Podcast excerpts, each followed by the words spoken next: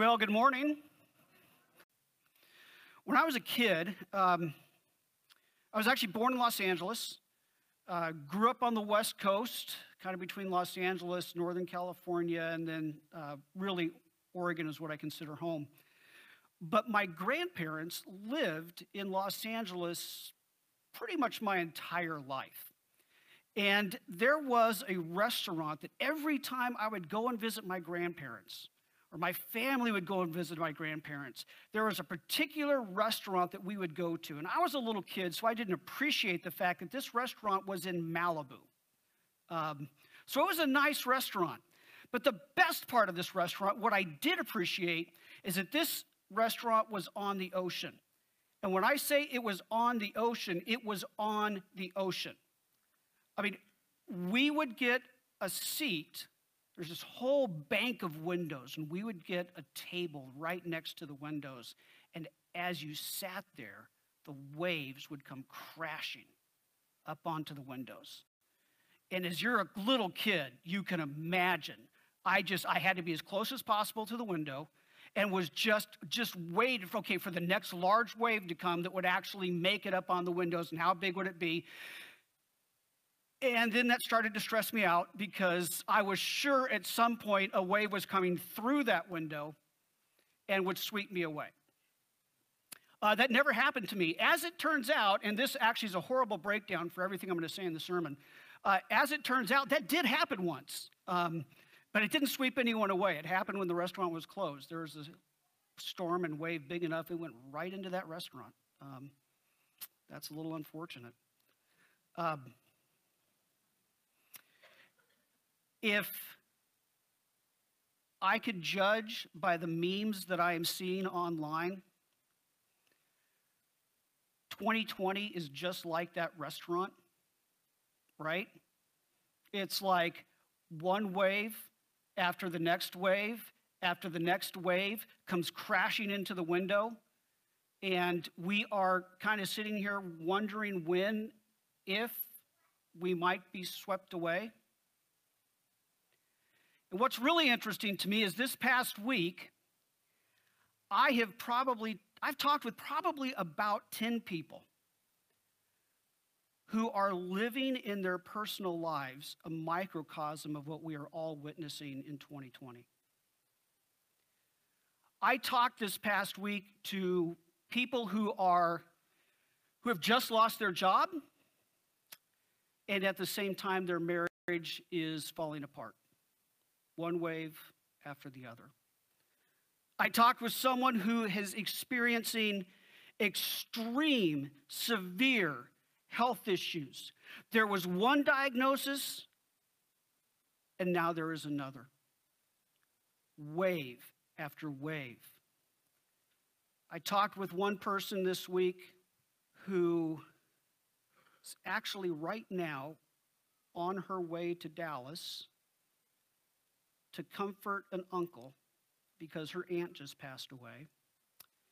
And I think this is the third death in the last few weeks in her family.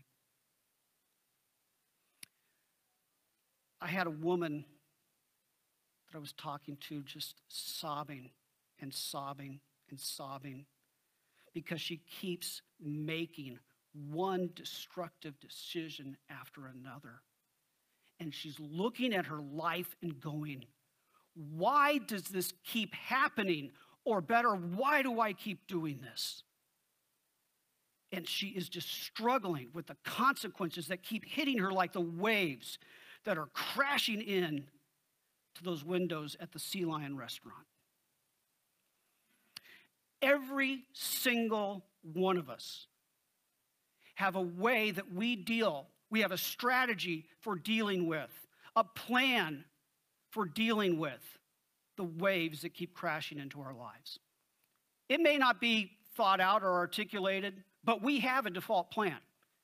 For some of us, for the people I talk to, it's, it's I'm going to build my own little safe reality where nothing is going to get me. And, and for some of the people I've talked to this week, that's involved alcohol. For some of the people I've talked to, it's a I am cutting myself off from any possible sort of bad news.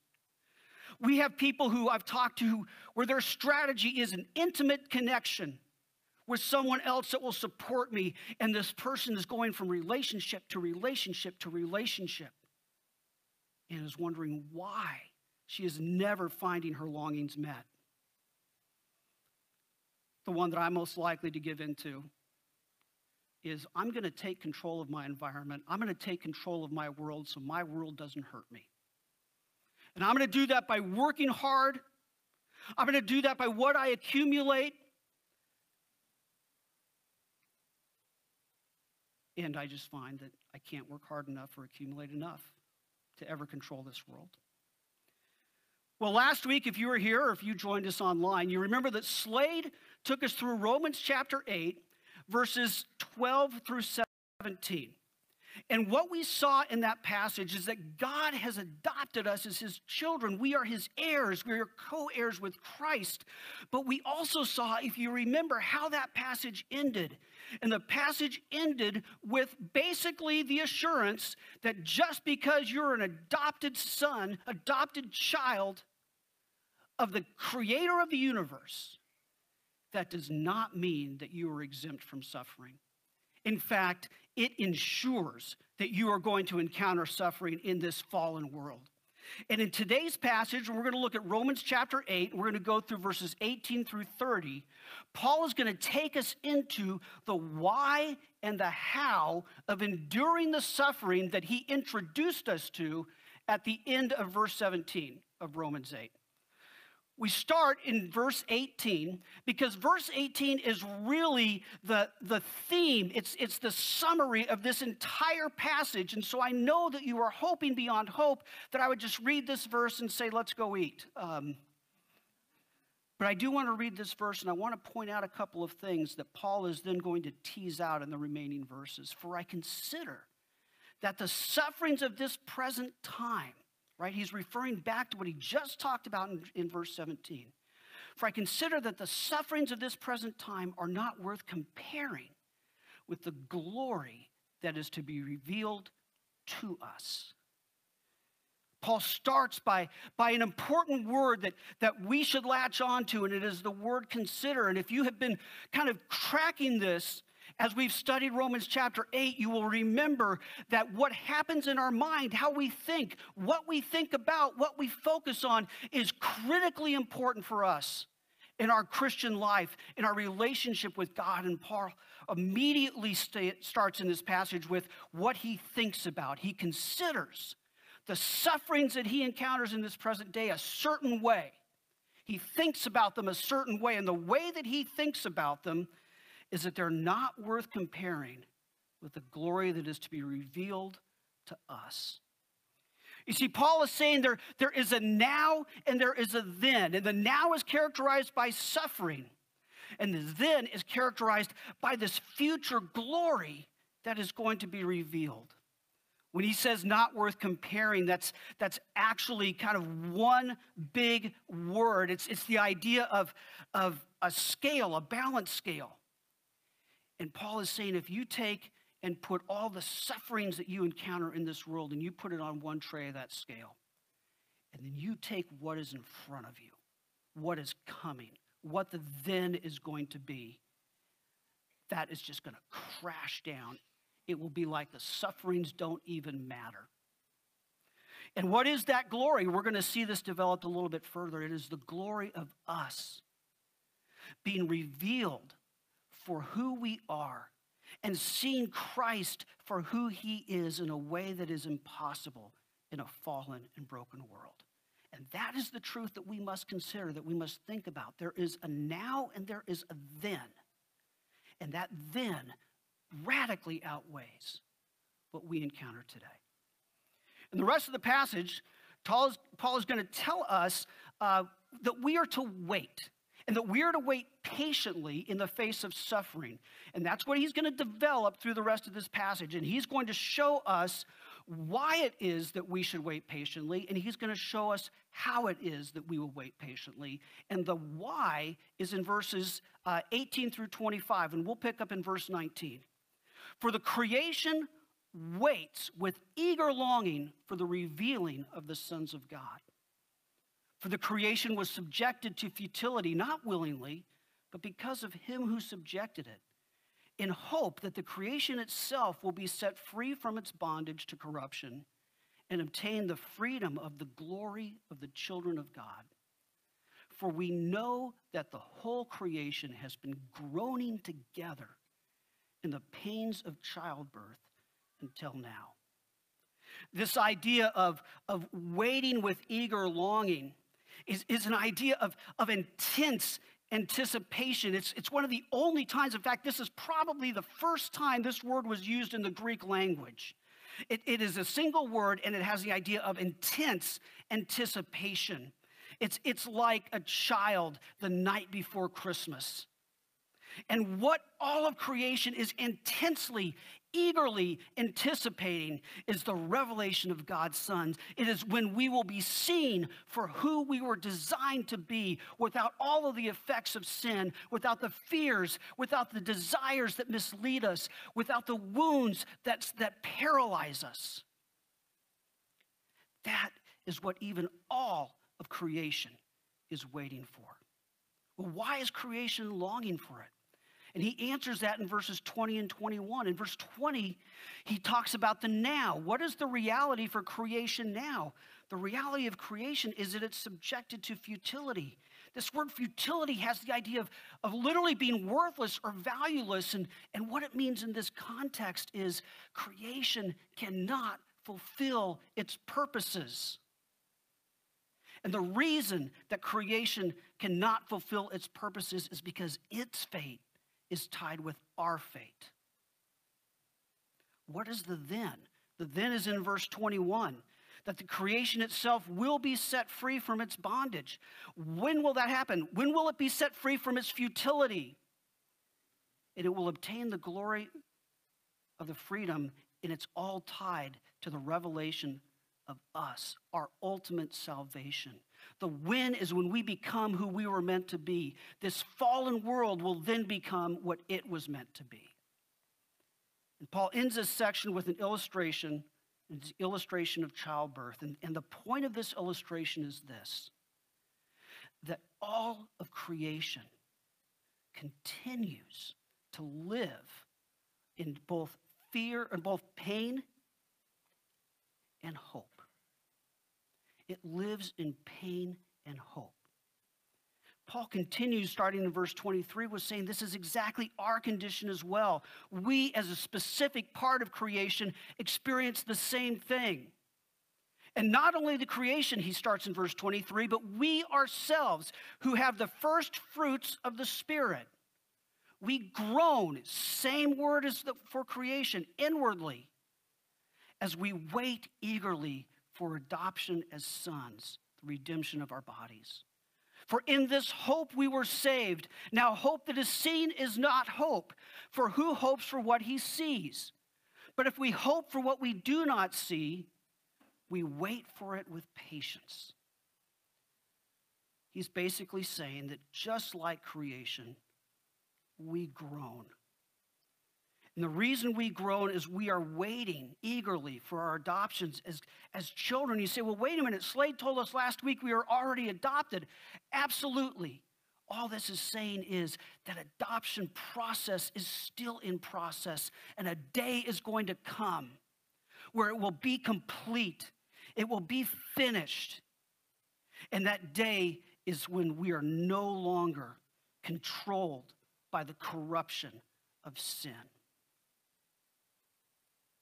What is the first fruits of the Spirit? The first fruits of the Spirit refers to the fact that we right now have an appetizer of what this day will be like. And that appetizer is the very presence of the Holy Spirit in our lives, comforting us, guiding us, and as we will see, deepening our intimate connection with God the Father.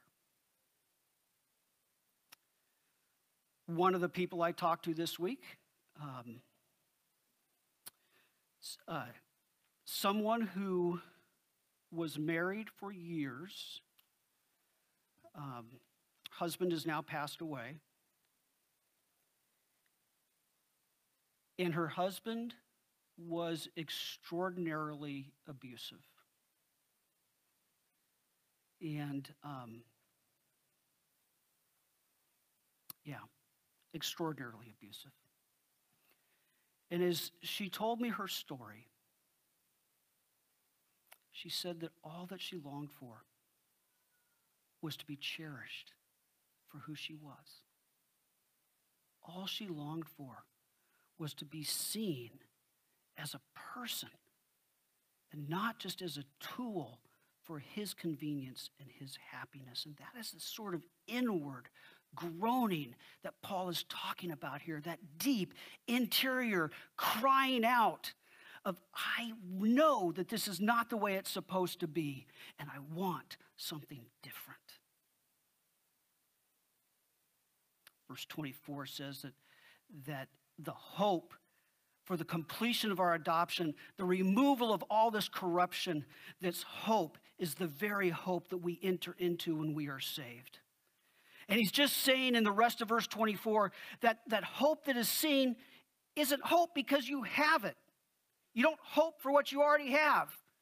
I can promise you on Christmas Eve, when a kid sees that giant present under the tree, he does not immediately turn around and go to his toy box and saying, Wow, I wonder what that present is. Let me look in here. Why? He already has all the stuff in his toy box. What he is hoping for, anticipating, is what he does not yet see. And that's Paul's only point here. And if we do hope, he says in verse 25, but if we hope, we hope for what we do not see. And then he says, and this is the key application we wait for it with patience. Patience is the idea of standing fast. If you look at our society today, ask yourself the question where does it put its hope? Is its hope in what is seen, or is its hope in what is not seen? If you look at our society today, if you watch the news today, radically different opinions depending on who you watch, which news service you watch, who, who you listen to. But you will hear that our hope is in the power of government, or you will hear that our hope is in the freedom from government. You will hear that our hope is, is in the getting new people who are in charge. Or you will hear that our hope is retaining the people who are currently in charge. You will hear that our hope is spending money here, and you, or others will say, no, we need to not spend money there, and we need to spend this money over here. And the problem is that none of them deal with the corruption in the human heart. And so none of them can deliver hope. That's why every generation, every high school graduation that you will go to, will talk about the fact that when they graduate, they will change the world. And you heard the same speech in the 2010s in the 2000s, in the 90s, in the 80s, in the 70s, in the 60s. And every single one of those speeches is a tie in directly to what, what we're saying here. Every generation looks at this world and says, This is where my hope is by fixing this world. And Paul is saying in verse 25, that is not where your hope is. Your hope, your assignment is to wait patiently. And waiting patiently, this word has the idea of standing strong, staying the course. Think of walking through a river. I'm not talking about like the Mississippi. Um, a river that's small enough that you can cross, but big enough that it has a strong current. If you've ever done that, you know what it's like to walk across the river and you're trying to get to the other side, but the, but you, the current is, is tempted to knock you over and sweep you away. And Paul is saying in this paragraph, it is worth it to get to the other side, to fight the current, to stay on task, to keep moving forward. It's hard to keep walking. It would be easy to say, I will just try to make it work here in the river. There's a lot of great things in this river. Look at those cool fish. This is a comfortable rock. This is great. I will just stay here. And Paul is saying, you've got to keep going. He is getting us focused on the other side and explaining that there is no way that what you find in this river is as good as what you're going to find on the other side. So, why do we wait patiently? Because where we are going is better than where we are. The rest of the, the passage, verses 26 through 30, 30, break out how we wait patiently. It says in verses 26 and 27 likewise, the Spirit helps us in our weakness, for we do not know what to pray. We do not know what to pray for as we ought, but the Spirit Himself intercedes for us with groanings. That word again, too deep for words.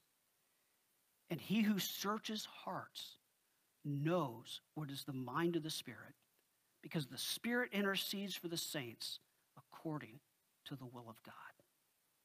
So, what this passage is going to break out for us is that there are two hows, two ways that we wait patiently. And one of them has to do with God's presence, and the other has to do with God's purpose. And these two verses are about God's presence. And the point is that the Holy Spirit knows us intimately, and so he can represent us accurately and powerfully and effectively to God the Father. And God the Father knows the Holy Spirit intimately, and so God the Father listens to the Holy Spirit. Verse 26 is saying that the Holy Spirit helps us, supports us, encourages us, empowers us to move across the river. How does He do that? By talking to God. When we do not know what to say or how to say it, the Holy Spirit Himself takes that to our Heavenly Father, to God the Father. And it's interesting that He picks up the same word here that He's used for creation and for us.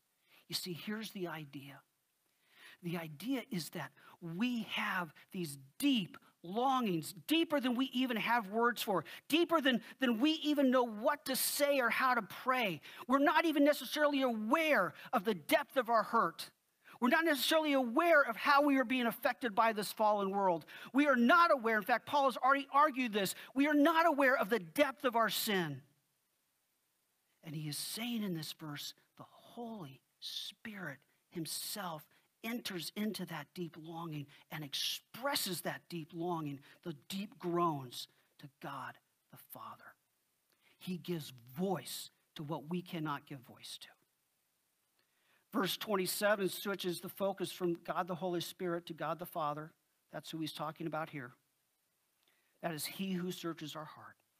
And what he's saying is that he knows the Spirit intimately. And because of that, there is the connection, the effectiveness of communication between God and the Holy Spirit. And it's also important to point out that this was God's plan. Right? So often we think, I don't want to bother God with my problems, or God doesn't care. God's too busy with other things. Right? God's too busy sitting on his couch watching reruns of baseball games played 20 years ago just like the rest of us are because we don't have baseball today. I'm sure you all are. And we think that God is so busy with other things that he doesn't care or have time for us. And Paul's point here is this was God's plan. See, the first part of how we wait patiently actually has nothing to do with you at all. It's about the fact that the Holy Spirit is intimately present in you and intimately advocating for you. And our role is to trust that God is present and trust that God understands you even better than you understand yourself. The second how of waiting patiently is God's purpose. Verses 28 through 30 say, And we know that for those who love God, all things work together for good for those who are called according to his purpose. For those whom he foreknew, he also predestined to be conformed to the image of his Son, in order that he might be the firstborn among many brothers. And those whom he predestined, he also called. And those whom he called, he also justified. And those whom he justified, he also glorified. If you grew up in church, especially verse 28 is familiar to you. But what I want to warn you is it is a verse that is massively understood. And you should be able to see that as we're reading it in its context today. See, the promise of this verse is that for all those who love God, for those who are called according to his purpose, who is that? Those are his people. Those are believers. What is true about them? That all things they encounter, all the suffering that they encounter, work together for his good. Here's the problem. Here's where things go wrong with that verse. What is the good? So often, what we say the good is, is something else in creation. Right? Someone loses their job, and we say, All things work together for the good. You're going to get a better job. Someone is sick. All things work together for the good. You're going to be well. Someone is rejected. All things work together for the good. You're going to find someone better. Do you see the problem? We think that the good is still in the broken and fallen creation, the very creation that in and of itself is groaning. It's like we're saying, I stopped at this rock on the river. All I need to do now is move to another rock. It's like we sat down in the middle of the river and then God blasts that rock out from under us to keep us moving. And we just immediately assume that what this promise is about is that God is going to give us a better rock to sit on. Verses 29 and 30 actually show us what the good is that God promised. And it is captured in these words right here to be conformed to the image of his son. And it is simply the idea that God's purpose in our life, the good that He has for us, the good, the greatest good we can ever experience is to be a people who look like Jesus, who love what Jesus loves, who think like Jesus thinks, who relate to people in the way that Jesus relates, who values what Jesus values, and who, whose purposes are the same as Jesus' purposes. The good that we are given when God blows up the rock that we are sitting on is the fact that we, like Jesus, are becoming to, are coming to the conclusion, which is like Jesus' conclusion, that rocks are never the safe place that provide us provision or, or ultimately make us valuable. Our hope is that God is taking us to the other side of the river, and reaching the other side means that we will be just like Jesus. And that will ultimately happen when we get to heaven, but we make progress in it now. Uh, these verses are intimidating because there are some technical terms. Let me just walk through them real quick so you can see how they work together. For whom he foreknew, he also predestined. Now we immediately run and hide. Um, so let me say this FBC does not have an official position on how you make sense of God's sovereignty and human freedom and predestination. We do not have an official stance on that. So, um, so I'm not going to stand up here and advocate for one. What I'm going to do instead is for wherever you stand on that debate, there is something that everyone in the debate absolutely agrees on, and I think it's the most important point that Paul is making here, and that is that God has determined that there will be people who make it across the river. There will be people who will become more like Jesus. He knows that, He has determined that, He has ensured it. As you consider all those whom He predestined, He also called. This is such an extremely important word because the idea is that God pursues us we so tend to make things about our pursuing God. There is not a single thing that we do in relationship with God that is not a response to Him first pursuing us. Not one thing. Not the song you sing on Sunday morning, not the prayer you say at night. God is the pursuer. Those he called, he also justified. God makes those people right with him who are going to make it across the river. He declares their sins forgiven. And the ultimate result is that they will see God for who he is. They will see Jesus for who he is without all of the filters of sin. And we will be who we were meant to be, who we long to be in relationship with God, in relationship with one another, and even in how we look at ourselves. So, how do we wait patiently? How do we cross the river? We trust God's purposes. It will always look easier to give into anger, excuse me, or hate, or despair, or gossip, to be self centered or selfish. And those are all just ways of finding a rock in the river and stop moving forward. The more we trust that God's purpose to make us like Christ is worth it, the less appealing it is to stop at a rock. Why do we wait patiently? Because where we're going is better than where we are. How do we wait patiently? By trusting that God is present and working out his purposes. I'm going to wrap up, excuse me, quickly, kind of quickly, not that quickly, um, by identifying two principles. First is there is a false hope and a true hope. Can I get some water? That would be great. Um, thank you.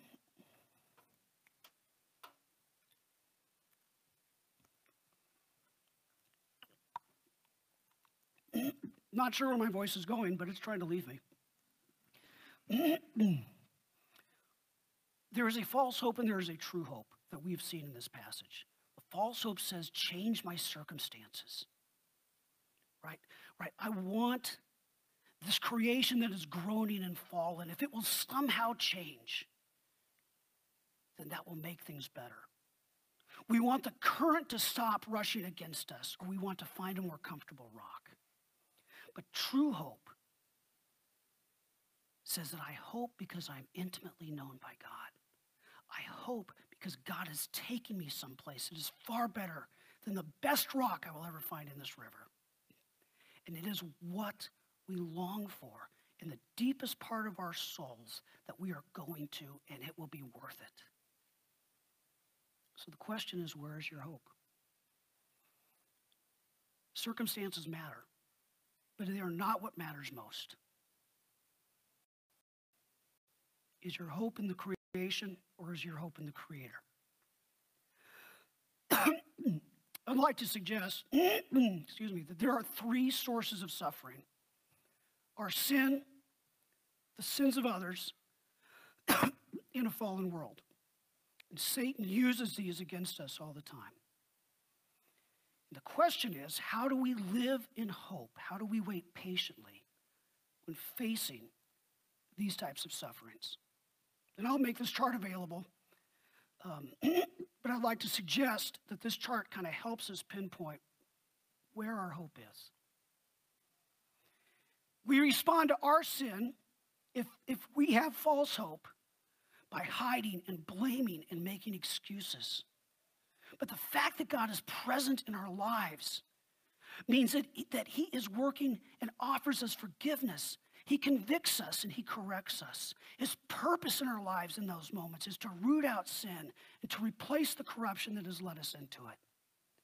And the sign that we respond to our sin, the suffering that comes from our sin, with true hope is that we respond to sin with repentance, belief, and following Jesus.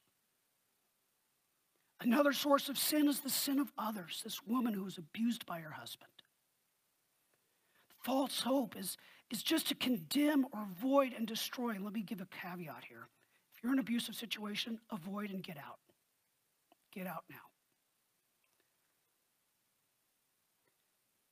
God's presence in your life, though, is doing more than just making you safe. He also wants to heal. He wants to give discernment so you even see in yourself what is right and what is wrong.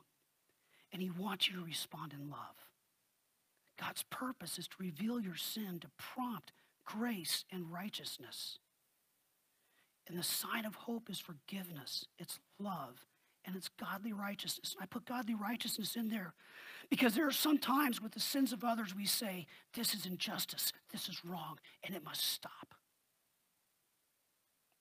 That's the message to an abuser. That's the message to people who hurt. Sometimes we're just victims of fallen creation. We live in a world where people get sick and people die. And our tendency, if we have a false hope, will be to flee from it or to try to control it. But God's presence in your life is comforting you, empowering you, and guiding you through it. And what God wants to do is deepen your trust in Him. And so, a sign of true hope is to say, God, what are you doing in this situation? What are you doing in my life? What are you doing in the lives of people around me? And how do I join you in that work? I'm talking to so many people who feel like God is asking them to cross a river where the current is so strong it could sweep them away. How do you keep moving? passage calls us to wait patiently. How do we do that? We need to consider, think about, just like Paul, that we are going someplace that is better than where we are. And that we can trust that God is present and he is at work for his good purposes in our lives. And that's the point. Where God is taking you is worth the journey. The implication of that for this passage is to examine where you put your hope. Let me encourage you just to think about four ways to apply this passage. Rewrite it, we say that every week. Encourage someone with the truths of God's presence and God's purpose, God's purpose in your life. The temptation when someone is going through difficulty is to say, I know you lost your job. God's going to give you a better one. He may. He may not. But what God will do is to work his efforts to make that person more like Christ. How are you seeing that? How are you helping them to grow like Christ? Ask the Holy Spirit to reveal where, your pla- where you place your hope and begin replacing false hope with true hope in one area of your life. I'm going to close in prayer before my voice completely goes. Um, will you stand and join me in prayer?